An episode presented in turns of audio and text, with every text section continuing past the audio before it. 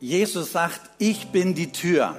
Und jeder verbindet mit Tür irgendetwas anderes. Ich habe so ein bisschen reflektiert in meiner Geschichte, wo gab es einen Moment mit einer Tür, die unglaublich knapp oder die unglaublich emotional war. Und dann kam ich so in meinem Lebenswerk auf eine Situation. Vor Jahren, also wirklich vor Jahren, hatte ich eine Einladung, angeln zu fliegen.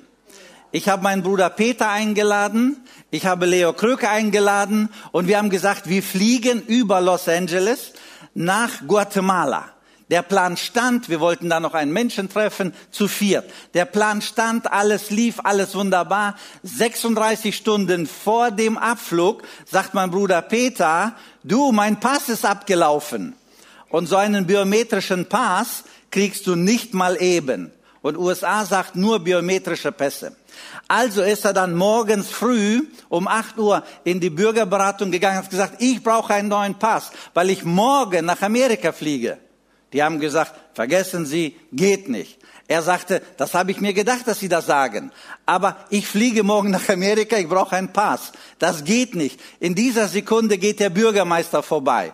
Und mein Bruder so, Herr Heller, Herr Heller, ähm, kann ich oder können Sie mir helfen? Er sagt, wie? Ja, sagt, da kann ich dann anrufen, so im Namen der Stadt Detmold zur Bundesdruckerei und sagen, wir brauchen einen Pass. Er sagt, wenn das hilft, auf jeden Fall angerufen und die sagen, geht nicht. Ja, sagt er, ich wusste, dass Sie das sagen, geht nicht. Aber was musst du tun? Was muss man machen, damit es geht? Auf jeden Fall haben sie gesagt, geben Sie schon mal alle Ihre Fotos und alle Abdrücke und wir fangen schon mal an. Ja, aber das geht nicht. Der, der Kurier muss es nach Detmold bringen. Detmold muss bestempeln und dann geht's erstmal weiter. Das, das geht nicht. Er sagt, das wusste ich, dass alle sagen, es geht nicht. Aber fangen Sie schon mal an. Dann hat ein Kurier ausfindig gemacht und ein Kurier ging nur nach Bielefeld. Dann hat er die Stadt Detmold gebeten, dass zwei, es müssen immer zwei sein, nach Bielefeld fahren und auf dem Bahnhof abstempeln.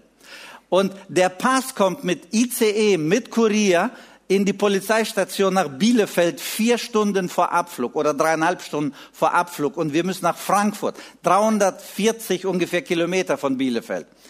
Wir haben ein Mietfahrzeug. Ich kenne mich in Mercedes gar nicht aus. Das war eine E-Klasse. Ich wusste nur eins, als der Pass dann im Auto war, Gas geben. Leo sitzt nervös, Peter sitzt am Telefon und mit der Fluggesellschaft halten sie den Flieger auf, so ungefähr. Auf jeden Fall, ich gebe Gas, denk an die Schilder, Bremse. Dann denke ich an den Pass und an die äh, Möglichkeit, zu spät zu kommen. Ich gebe Gas. Auf jeden Fall 16 Kilometer vor Frankfurt geht der letzte Reservebalken Sprit weg. Und ich dachte, das war's. Jetzt ist Sprit aus. Wir rollen so ins Parkhaus rein, lassen den Benz da stehen, laufen zum Schalter. Wir werden schon überall begrüßt. Zack, zack, zack, zack. Wir sind in die Tür in den Flieger rein hinter und zugemacht. Los ging's. Leute, das ist ein Gefühl. Also ich habe ja wirklich schon in manchen Situationen starke Nerven. Aber das war meine Grenze. Beinahe hätten wir die Tür verpasst und die Tür wäre geschlossen. Dann müsste man irgendwie auf Alternativen ähm, ausweichen und so weiter. Auf jeden Fall, Jesus spricht von einer Tür. Aber diese Tür, von der er spricht, wer sie verpennt und verpasst, der kann nicht den nächsten Flieger nehmen. Die gibt es nämlich nicht. Es gibt nur eine Tür, spricht Jesus. Und darüber möchten, möchten wir heute Morgen sprechen. In Johannes 10 sagt Jesus ganz klar in aller Öffentlichkeit, ich bin die Tür zum Stall oder ich bin die Tür zum Gehege, wo die Schafe sind. Ich bin die Tür. Nicht nur eine Option, Möglichkeit. Ich bin die Tür.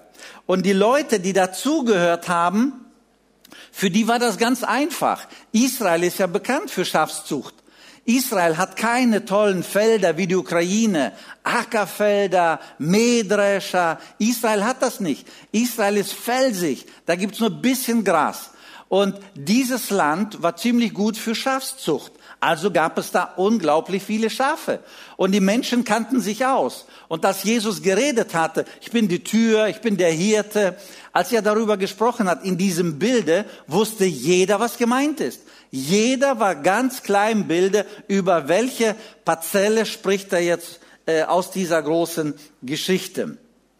Das Land in Israel war gefährlich. Da gab es Felsen, da gab es Kluften.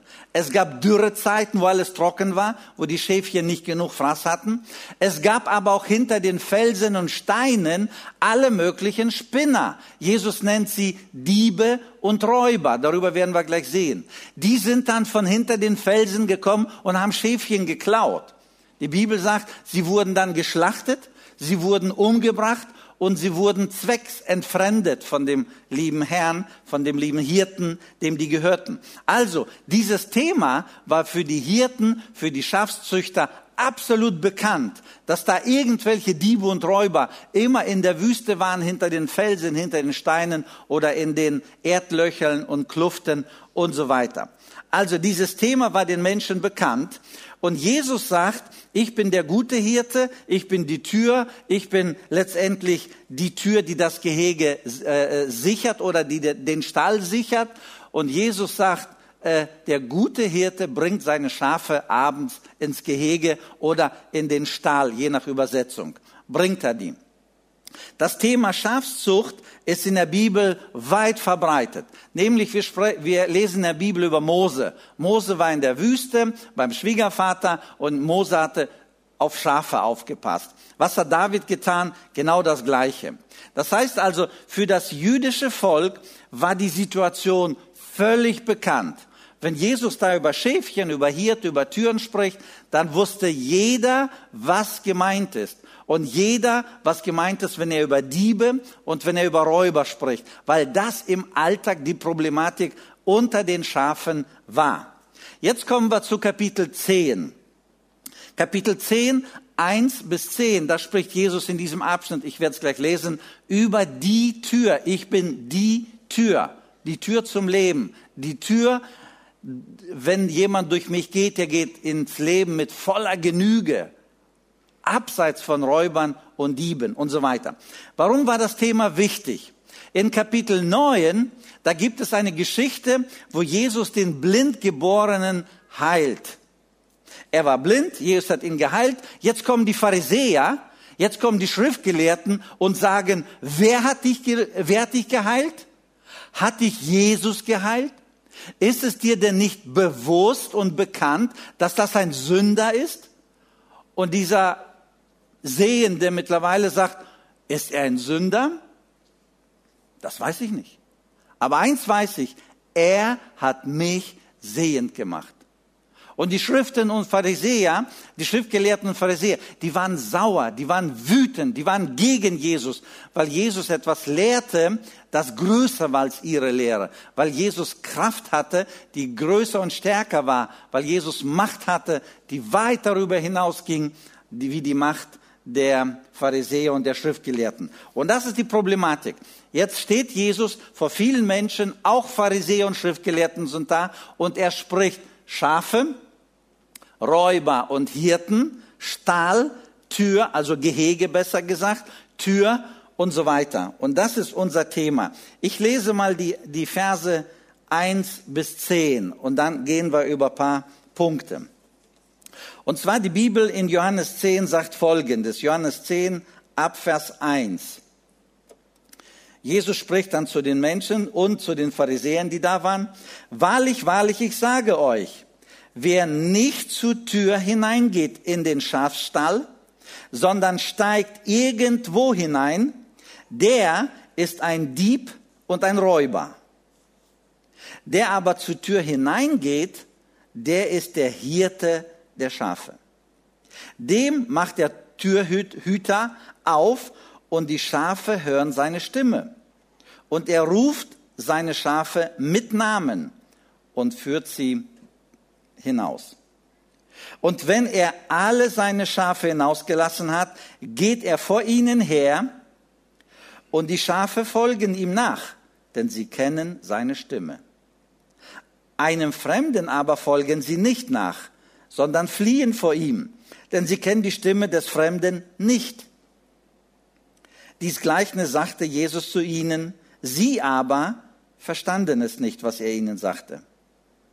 Da sprach Jesus wieder, wahrlich, wahrlich, ich sage euch, ich bin die Tür zu den Schafen. Alle, die vor mir gekommen sind, die sind Diebe und Räuber. Aber die Schafe haben ihnen nicht gehorcht. Ich bin die Tür. Wenn jemand durch mich hineingeht, wird selig werden und wird ein- und ausgehen und Weide finden. Ein Dieb kommt nur, um zu stehlen, um zu schlachten und umzubringen. Ich aber bin gekommen, damit sie das Leben und volle Genüge haben. Das ist unser Text. Die Bibel sagt also ganz klar, ich bin die Tür und jeder, der in den Stall oder in das Gehege besser gesagt, jeder, der in das Gehege nicht durch die Tür geht, sondern irgendwie anders von unten, von oben, der ist ein Räuber und der ist ein Dieb. Die Frage ist, wer sind diese Räuber und diese Diebe? Also in der Geschichte Jesu werde ich später noch mal ein bisschen näher eingehen. In der Geschichte Jesu sind Räuber und Diebe die Pharisäer und die Schriftgelehrten. Und in der Geschichte Jesu sind die Schafe die Juden, also das Volk Israel. Das Volk Israel sind die Schafe. Sie müssen rausgeführt werden. Wohin? Aus diesem Gehege. Was für ein Gehege? Gehege der falsch reingekommenen. Das sind die Pharisäer und das sind die Schriftgelehrten, die Falsches gelehrt haben, die die Leute letztendlich nicht den richtigen Weg geführt haben, sondern den falschen Weg. Und jeder wusste damals und weiß es heute, wenn falsche Leute in den Stall hineinkommen, die Bibel spricht von zwei Begriffen. Einmal Mietling, das sind die Falschen, nicht der echte Hirte, das sind Mietlinge. Gegen Geld machen die irgendwas oder oft um eigene Ziele zu erreichen. Und die Bibel spricht das gleiche Wort für einen Türhüter. Der saß an der Tür dem waren die Schafe egal, Hauptsache er kriegt sein Geld, er sitzt seine Zeit ab und fertig. Dem Hirten war das nicht egal. Was passierte, wenn dann die Räuber und Diebe, Fremden bzw. wilden Tiere reinkamen? Der Mietling, ne, der sitzt und er ist ganz einfach, so bezeichnet die Bibel ihn, er ist passiv, ich sag mal mit meinen Worten, er ist faul. Der Zaun geht kaputt, ein Mietling repariert ihn nicht. Also merken die Schafe, der Zaun ist kaputt und die wilden Tiere, oder die Bibel sagt Räuber und äh, Banditen, wie auch immer, so, die wilden Tiere können reinkommen. Was macht ein Schaf, wenn ein Schaf sich unsicher fühlt? Er steht die ganze Nacht. Also ich habe gelesen, dass Schafe sich nicht schlafen legen. Wenn der Zaun kaputt ist, wenn die wilden Tiere kommen können, Schafe merken das und die fühlen sich unsicher, also stehen sie. Und nach paar Nächte stehen, zittern sie. Und du siehst, die sind verängstigt, die sind, die sind beunruhigt. Und dann werden sie krank. Sie kriegen nicht genug Vitamine, weil falsche Weiden, nicht gute Weiden, trockene Weiden, falsche Weiden, keine Weide. Sie werden krank. Oder dort im Orient, dort gab es immer wieder Situationen, dass Fliegen rumgeflogen sind und den Schafen in die Nase gekrabbelt sind und dort Eier abgelegt haben. Wenn man diese Eier nicht rausgepult hat, dann waren ein paar Tage später Maden, es fing an zu eitern, krank werden und so weiter. Ein Mietling war ein Fauler, er hat's kaum gemacht. Ein guter Hirte, deswegen spricht die Bibel auch, ein guter Hirte, der hat ein Stecken und Stab, der hat dann mit seinem Stab da hat er seinen Kopf hochgehoben und er hat so in die Nasenlöcher reingeguckt und konnte die Fliegeneier sofort sehen und rausholen. Und die Schafe waren dann besser dran. Das heißt also, aus jeder Perspektive, das Volk Israel war gebeutelt. Die Menschen waren gebeutelt durch die Lehre, durch die Pharisäer, durch die Schriftgelehrten, durch andere Einflüsse. Die, die Leute waren krank, dadurch, dass die, ich sag mal so im Bilde gesprochen, dadurch, dass die Wunden nicht bearbeitet wurden, dadurch, dass die Schrammen sich entzündet haben, dadurch, dass die Eier bereits geeitert haben von den Fliegen in den äh, äh, Nasenlöchern der Schafe und so weiter. Also es war alles schlecht. Und Jesus hatte Mitleid und Jesus hat geschimpft über diesen Zustand. Wir sehen in der Bibel, in Matthäus 7 sagt Jesus, hütet euch vor den falschen Lehrern, Propheten. Das sind nämlich Wölfe in Schafspelzen.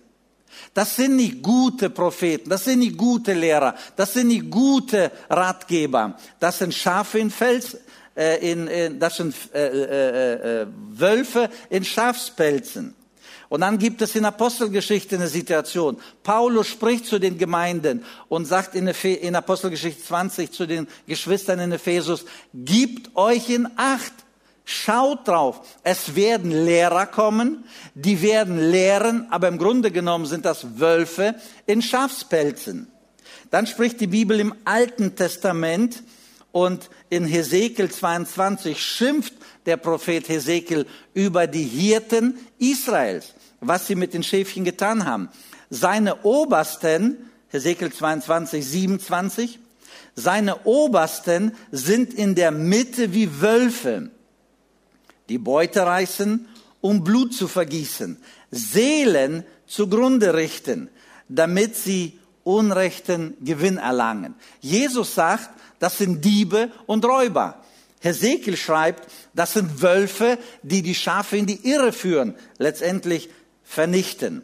Ähm, in Hesekiel 34 heißt es, wehe den Hirten Israels, die sich selbst weiden, sollen die Herde, äh, sollen die Herde nicht die, sollen die Hirten nicht die Herde weiden?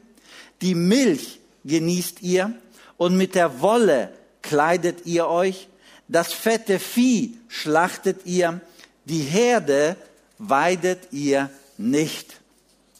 Die Schwachen habt ihr nicht gestärkt und das Kranke nicht geheilt und das Gebrochene nicht verbunden und das Versprengte nicht zurückgebracht und das Verlorene nicht gesucht, sondern mit Härte habt ihr über sie geherrscht mit Gewalt. Hesekiel 34. Kein Wunder, dass Jesus hier zum Volk sagt, zu den Israeliten sagt, es gibt nämlich eine Tür, das ist der richtige Weg. Und dann gibt es Räuber und Banditen und Diebe, die wollen nur die Wolle, die Milch, das Fett, die wollen nur alles zu ihren Gunsten. Ne? Die wollen für sich selbst. Sie gebrauchen die Herde für eigene Bedürfnisse. Ein Hirte muss eigentlich um der, hier, um der Schafe wegen weiden, beschützen und so weiter. Und Jesus sagt, Räuber, Diebe, sie wollen nur schlachten, sie wollen nur Fleisch, sie wollen nur Blut, sie wollen nur Schafsfell und Wolle und so weiter. Das heißt also, die Situation in diesem Bild war ganz klar. Es gibt Schafe, das ist das Volk Israel. Es gibt die Räuber und Diebe, das sind die falschen Propheten, das sind die Schriftgelehrten, die dort gemeckert haben in Kapitel 9. Und das sind die Pharisäer, die die Leute falsch geführt haben. Das sind die, die die Leute in die Irre äh, führen. Und das ist definitiv nicht der gute Weg. Die Bibel sagt, der gute Hirte führt die, die, die Fische, also die Schafe, der führt die Schafe immer zu frischen, grünen Auen. Das macht der gute Hirte. Und wenn Jesus sich jetzt hinstellt und sagt, ich bin die Tür, dann sagt er ganz klar, ihr seid im Gehege, ihr sollt in die Freiheit gehen, Ihr könnt natürlich über die Zäune klettern, da wo die Banditen reingekommen sind, die falschen Lehrer, die falschen Propheten, die falschen Schriftgelehrten und so weiter. Ihr könnt natürlich über die Zäune, aber ich sage euch, wer durch mich, wer durch die echte Tür durchgeht, der wird ewig leben. Der sagt ganz klar, der wird ein Leben in voller Genüge haben. Und er sagt etwas später, ich bin der Weg, ich bin die Tür, ich bin die Antwort. Nicht diese anderen, die wollen sich bereichern mit Wolle, mit Fett, mit Fleisch, mit Milch. Das ist alles nicht mein, meine Absicht, sagt Jesus. Ich bin die Tür. Und ich habe nachgelesen, wenn der Stahl sicher ist, also wenn der Zaun zu ist, und ein guter Hirte geht jeden Abend um den Zaun und guckt, dass alle Löcher, die irgendwelche verwirrte Schafe gegraben haben, auch tatsächlich zu sind. Also, der Zaun wird kontrolliert. Die Tür wird geschlossen. Der Unterstellplatz, manchmal gab es so Unterstellplätze, ich sag mal Stahl. Der Stahl funktionierte. Diese Schäfchen, die merken, es ist alles sicher. Und man sagt, dass diese Schäfchen hübsch, fett, rund, ernährt aussehen. Die Wolle ist so richtig voller Inhalte, so, so, so, so, so, so weich, so gut, das Fell ist gesund. Die ganzen Wunden und Kratzer, die die Schäfchen bekommen haben, die sind verheilt, weil der gute Hirte rechtzeitig was draufgeschmiert hat, weil der gute Hirte rechtzeitig alle Maden aus der Nase beziehungsweise Fliegeneier aus der Nase geholt hat. Und die Schäfchen stehen, sie sind sicher, Nachts schlafen die, sie legen sich hin und sie schlafen. Sie sind sicher, sie sind im Schutze dieser Tür, im Schutze dieses Stalles, Geheges bestens versorgt. Und Experten sagen, du siehst sofort, du guckst nur die Schäfchen an, du siehst sofort, kommen sie aus einem Stall, wo der Hirte ein echter Hirte ist, oder kommen sie aus einem Stall, wo ein Mietling einfach gegen Kohle seinen Job macht. Und du siehst es am Fell, du siehst es am, am Verhalten der Schafe, du siehst es. Jesus sagt, ich bin die echte Tür. Und jetzt möchte ich paar Begriffe reinbringen, und zwar, wenn Jesus sagt, ich bin die Tür und ich führe euch raus, sagt er. Er sagt, ich gehe vorweg, ihr könnt mir folgen und die Schafe folgen mir. Warum? Sie kennen meine Stimme und ich kenne die Schafe beim Namen. Deswegen kann ich bitten, dass wir das erste Wort hier dran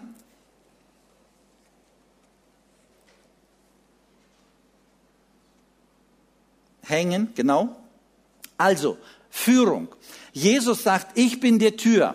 Und wer durch diese Tür rausgeht, damals in der Situation war gemeint, die Tür führt raus aus dem Judaismus. Das heißt, die Juden waren in der Lehre der Schriftgelehrten und Pharisäer. Da reingekommen sind die Pharisäer wie Räuber und Diebe über den Zaun. Und sie waren mittendrin im Falschen. Und Jesus sagt, ich führe sie aus dem Judaismus raus auf einen echten Weg. Ich gehe voran und meine Lehre ist gut. Und er sagt, ich führe. Ich führe wohin? Man führt immer, um ein Ziel zu erreichen. Man führt nicht einfach so in Kreis. Das macht man nicht. Nur die, die keine Ahnung haben, die gehen immer im Kreis. Aber Leute, die wissen, wo es lang geht, die führen zielgerichtet. Also, Jesus sagt, ich führe, und paar Verse weiter sagt er, ich führe euch zum ewigen Leben. Ganz klare Ansage. Ich führe euch zum ewigen Leben. Wer mir nachfolgt, wer durch diese Tür geht, der kommt zum ewigen Leben. Ich führe euch in die Gemeinschaft zum Vater, sagt Jesus. Eine ganz klare Ansage.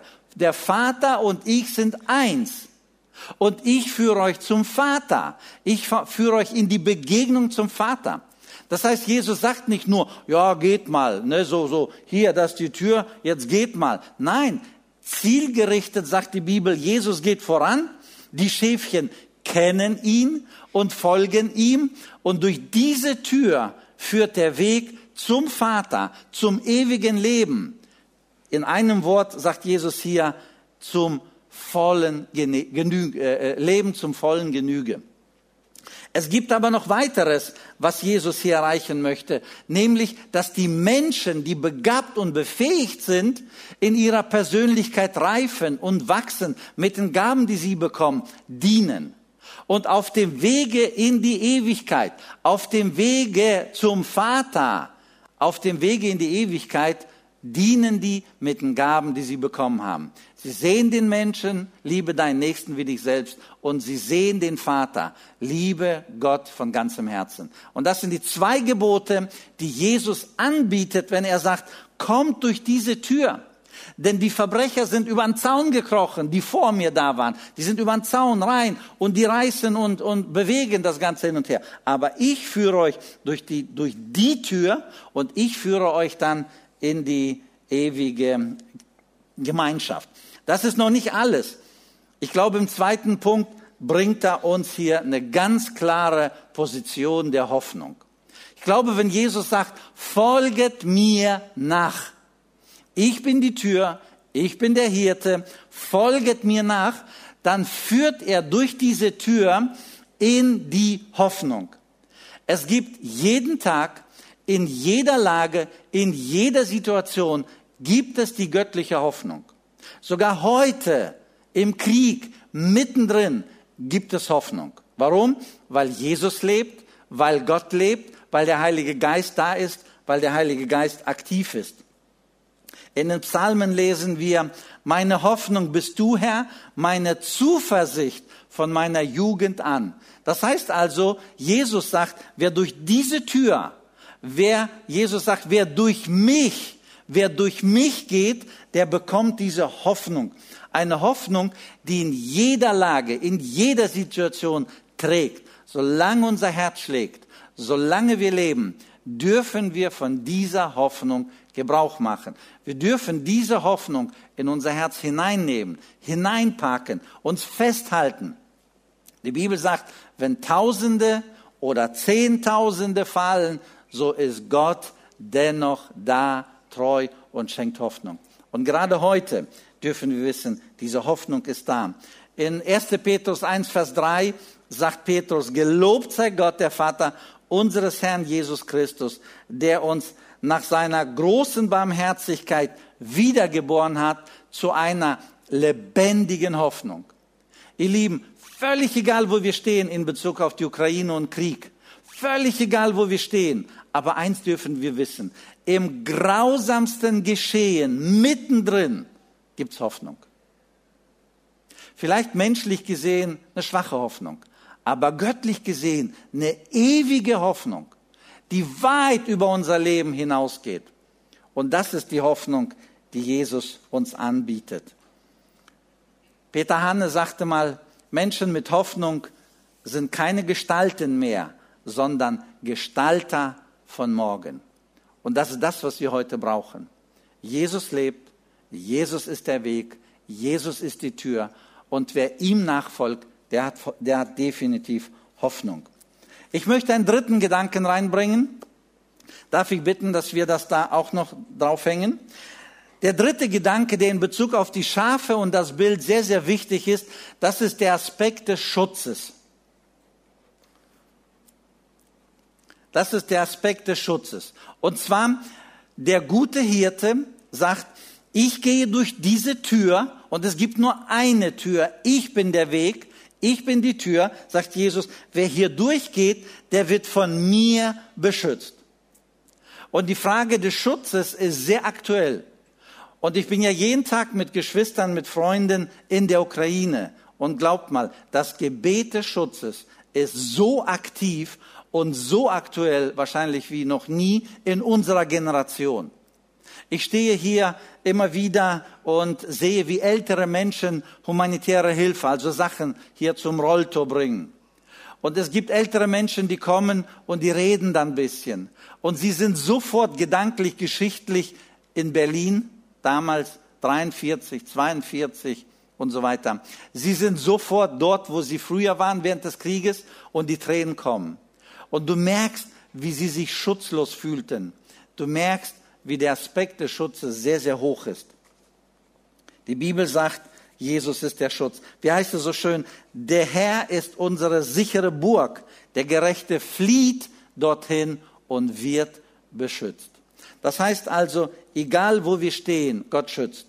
Auch mitten, auch mitten im Kugelhagel, Gott schützt. Ich habe einen Freund, er erzählte mal aus dem Krieg, er erzählte, dass er stand und in die Richtung guckte und plötzlich sagt er, ist irgendwas physisch gewesen, als ob jemand seinen Kopf genommen hat und so gedreht hat. Und sagt er, als mein Kopf so gedreht wurde, ist hier eine Kugel durchgeflogen und knallte gegen die Wand da hinten. Sagt er, wenn ich so gestanden wäre, wäre sie mittendrin. Sagt er, was ist das? Nur göttlicher Schutz. Und wenn ihr ein bisschen genauer nachfragt, Freunde aus der Ukraine, sie berichten über so viele Einzelheiten, wo Gott mitten im Chaos Schutz gegeben hat. Bewahrung. Dinge sind passiert, die nicht menschlich sind. Die Umstände sind so gekommen, die sind nicht normal. Gott wirkt. Gott schützt. Gott ist mittendrin, auch wenn es chaotisch ist, auch wenn es wirklich, wirklich schwer ist. Also in der, in der Bibel ist es ja so, äh, in der Geschichte Jesu, wenn die Zäune kaputt sind und wenn die Diebe und Räuber dann reinkommen können, dann gibt es keinen Schutz. Dann ist es echt schwierig. Dann werden sie geschlachtet, missbraucht und so weiter. Aber Jesus sagt, ich bin die Tür und ich, folge, ich führe meine Schafe sicher in die Ewigkeit. Leider sind wir hier auf dieser Welt nicht immer vor allem sicher. Und manche werden bewahrt. Und es gibt viele Geschichten. Und manche werden nicht bewahrt. Bei Krankheiten werden einige gesund, wie durch ein Wunder. Und andere werden nicht gesund und sie sterben.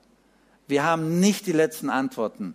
Gottes Wege sind definitiv anders. Aber eins wissen wir, Gottes Verheißung in Bezug auf Schutz ist uns immer gegeben. Und wir dürfen entspannt sein, wir dürfen ruhig sein und wir dürfen ihm vertrauen. Wer diese Tür wählt, der darf vertrauen.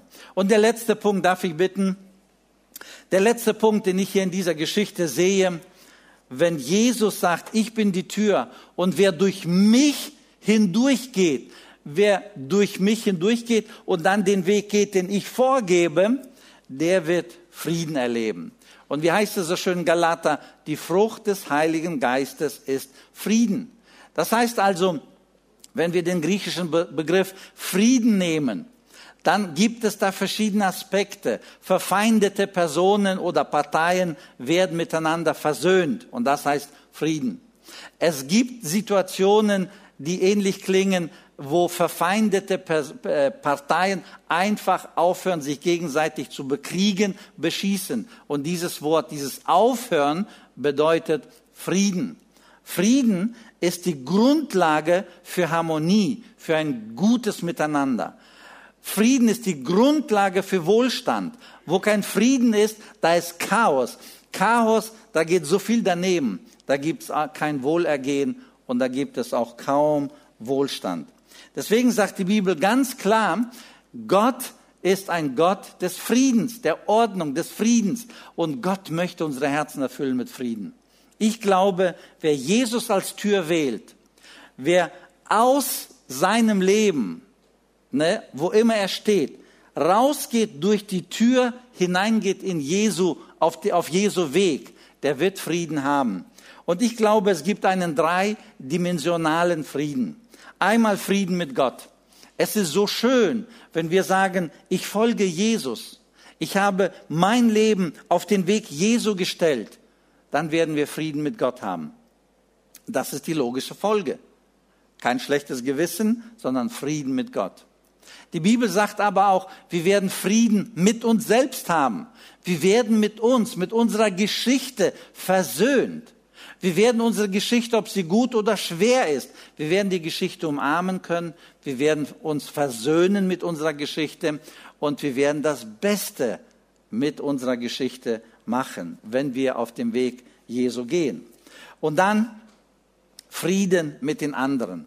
Ich glaube, wer Jesus nachfolgt, wer Jesus als Tür wählt und den neuen Weg, Weg geht, der wird Frieden mit anderen haben. Es ist nicht immer leicht, weil nicht alles an uns oder von uns abhängig ist.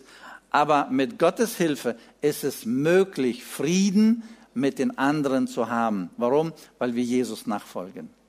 Es ist so schön, wenn wir in allen Lebenssituationen ob wir jetzt mitten im Krieg stehen da in der Ukraine oder ob wir mitten in einer grausamen Krankheit sind, die eventuell das Risiko hat, uns zu zerstören und dass wir sterben werden. Völlig egal, wo wir stehen. Aber der Anspruch, wir dürfen auf den Frieden Gottes setzen. Wir dürfen ihn in Anspruch nehmen. Wir dürfen mit ihm leben. Und wir müssen nicht aufgeregt, aufgescheucht äh, durchs Leben gehen, sondern wir dürfen den Frieden haben, weil Jesus uns das anbietet. Abschließend möchte ich mit einem jungen Mann, 34 Jahre alt, der lag schwer krank und wurde nicht gesund, wurde nicht gesund. Dann ging ein Jugendpastor zu ihm hin, den ich persönlich gut kenne. Er ging zu ihm hin und hat mit ihm geredet und gebetet. Und irgendwann mal sagte dieser junge Mann, sag mal, ist Gott in Kontrolle? Kontrolliert Gott diese Situation und meine Krankheit auch?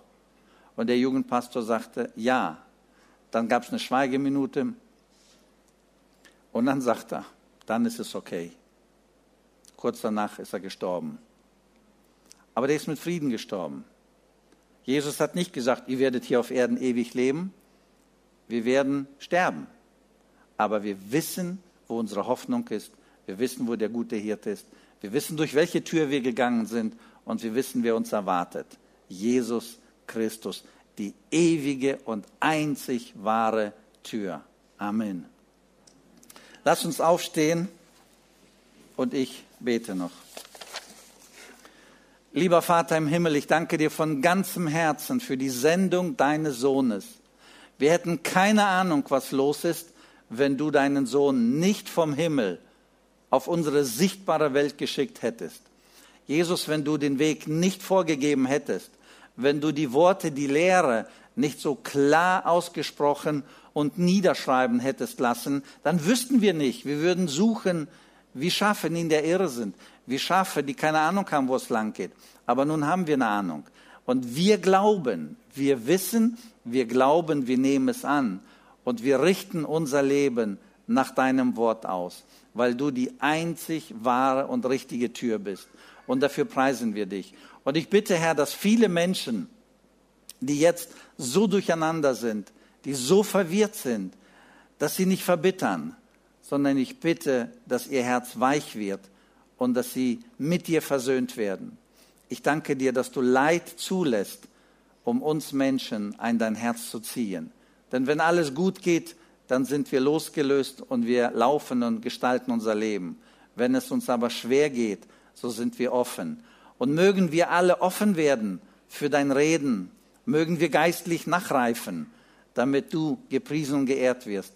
Und mögen Menschen den Frieden mit dir finden und die durch die echte und einzig wahre Tür gehen. Rette jetzt in dieser Situation Menschen und bitte verhindere Bitterkeit, sondern dass sie einfach dir vertrauen, denn du hast in allen Situationen alle Macht und du hältst alles in deiner Hand. Das sagt die Bibel und wir glauben daran.